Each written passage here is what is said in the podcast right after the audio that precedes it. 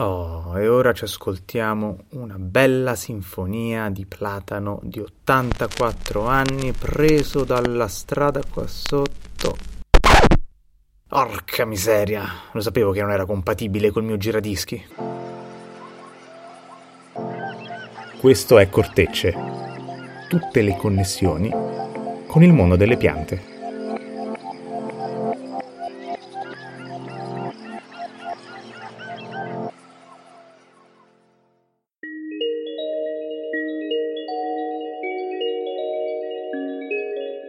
Il protagonista assoluto di oggi è il tempo, inteso non solo come scorrimento inesorabile di secondi, ore, minuti, anni e secoli, ma anche come espressione atmosferica.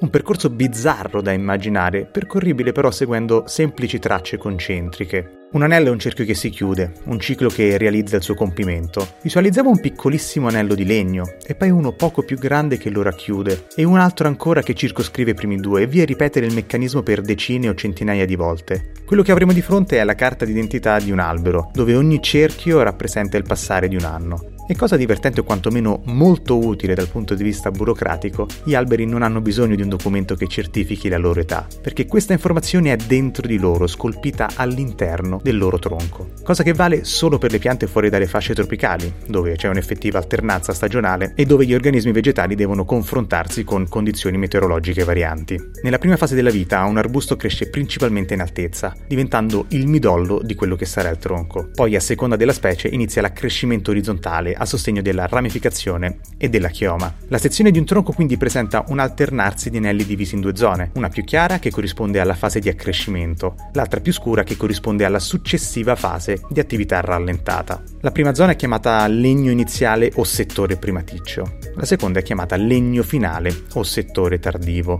Nella fascia temperata il primo settore corrisponde all'inizio della primavera, mentre il secondo settore corrisponde al periodo tra tarda primavera e fine estate. Il primaticcio cresce sfruttando quanto accumulato nei mesi precedenti, mentre il legno tardivo cresce con le risorse disponibili nell'ambiente al momento. È quindi intuitivo capire perché gli anelli di accrescimento siano la carta d'identità delle piante. Oltre a dirci l'età esatta, dalla conformazione degli strati è possibile capire le condizioni ambientali in cui l'albero è cresciuto. Anelli di accrescimento sottili possono indicare i periodi di siccità, in cui le sostanze nutritive sono state scarse, oppure attacchi di parassiti che hanno inciso sulla foliazione e quindi sulla capacità di immagazzinare energia dal sole, o anche perché le fronde hanno subito l'ombra degli esemplari vicini.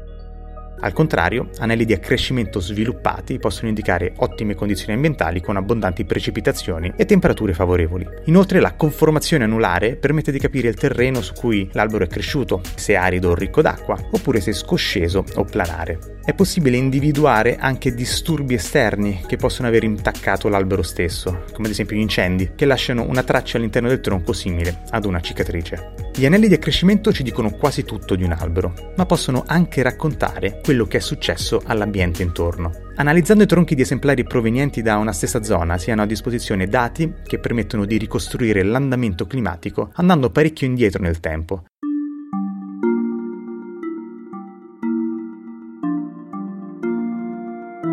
La dendrocronologia, dal greco dendron, albero, e Kronos, tempo, è la disciplina che studia le correlazioni degli anelli di accrescimento per la datazione ed è molto utile per ricostruire andamenti climatici. Il meccanismo alla base è semplice. Alberi della stessa specie cresciuti in aree geograficamente vicine sono soggetti a manifestazioni climatiche simili. Di conseguenza i loro anelli seguono una conformazione paragonabile. Essendo noti gli anni di questi individui, possiamo associare l'evoluzione degli anelli di accrescimento ad un certo lasso temporale, lasso molto ampio se si considerano esemplari secolari. Questi anelli diventano quindi una scala di riferimento per misurare il tempo, sia meteorologico che cronologico. Avendo a disposizione i tronchi di alberi più vecchi, i cui anelli si incastrano nella serie di partenza, è possibile quindi andare a ritroso nel tempo. Non servono necessariamente alberi interi, il ragionamento vale, ed è ancora più affascinante, se si usa legname di manufatti, tavoli, travi, mobili, ovviamente provenienti dalla stessa zona. Leggendo la geometria del legno possiamo capire come il clima è evoluto a centinaia di anni di distanza, ma anche migliaia e milioni di anni. Come? Usando alberi fossili e ragionando su ere che altrimenti sarebbero impensabili su scala umana.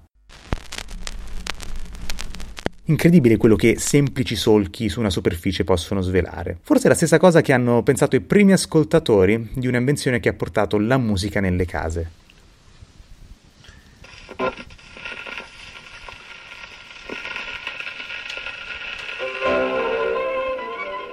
Quello che oggi in pieno revival analogico chiamiamo vinile è l'ultima evoluzione di un percorso iniziato nel 1877 con Edison e il suo fonografo. Il fonografo permette di riprodurre musica grazie a dei cilindri di ottone ricoperti con un foglio di carta stagnola su cui sono presenti le tracce sonore. Queste tracce non sono altro che solchi incisi in fase di registrazione, che fanno vibrare la puntina collegata ad una membrana sonora. Questa invenzione già avveniristica è stata migliorata dall'inventore Emil Berliner è al suo grammofono che dobbiamo la parola disco quando si parla di riproduzione musicale. Il principio di funzionamento è sempre lo stesso, solchi su una superficie le cui vibrazioni creano note grazie ad una puntina. La superficie in questione non è più un cilindro, ma un disco di zinco ricoperto di cera, che altro non è che il prozio del vinile, di là da venire negli anni 40 con la rivoluzione dei materiali plastici.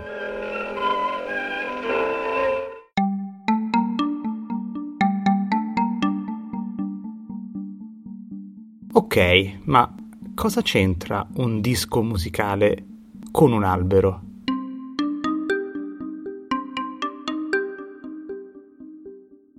Siamo partiti dagli anelli di accrescimento e ora ci troviamo a navigare tra solchi meccanici.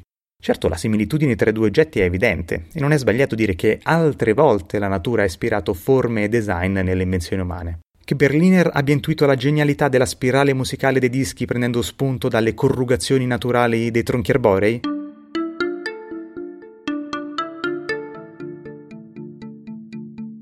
La risposta è no. Non ci sono tracce nelle sue memorie, nelle sue lettere o nelle sue biografie.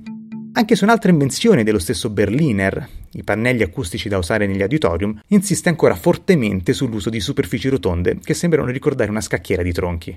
Due indizi non fanno una prova, certo, è più una suggestione in cui è piacevole soffermarsi. Però una radice immateriale che unisce la musica e la crescita degli alberi c'è, e non è altro che il tempo. Intuizione che ha ispirato l'artista visuale Bartolomeus Traubeck, inventore di un giradischi che riesce a far suonare i tronchi degli alberi, traducendo gli anelli di accrescimento in note musicali. Idea ripresa dalla copertina dell'album Quality Control del gruppo hip hop Jurassic 5, i cui membri sono fotografati seduti in cerchio intorno a un ceppo di albero su cui è posizionata proprio la testina di un giradischi. Il principio realizzato da Traubeck nella forma è simile a quello di un normale impianto audio, dove i dischi sono effettivamente sottili sfoglie di tronco. Ma il meccanismo è totalmente diverso perché a generare la melodia è l'aspetto visivo del legno. Sensori ottici ne leggono colore e venature, che attraverso un algoritmo vengono tradotte in note di pianoforte. Il risultato è un vero album chiamato Ears, uscito nel 2015 ed è disponibile online. Un lavoro che dà voce a sette alberi, un abete rosso,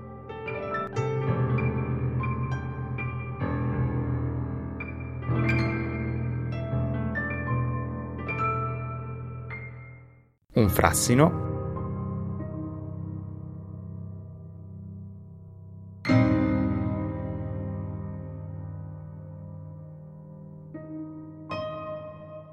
una quercia,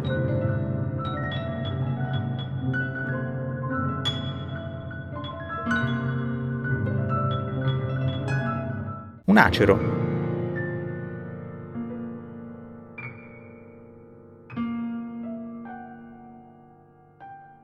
un ontano.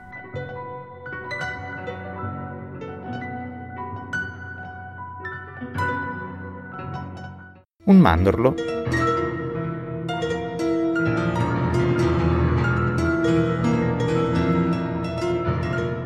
E un faggio.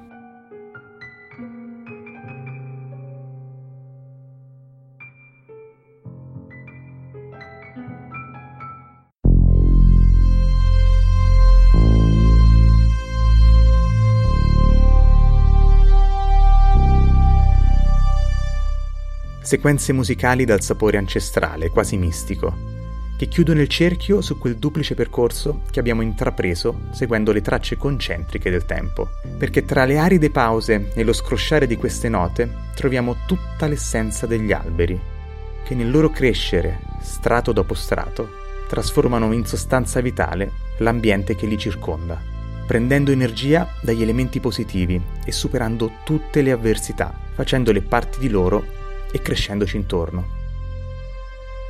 E anche in questo hanno qualcosa da insegnarci. Tempo che diventa tempo. E il cerchio si chiude.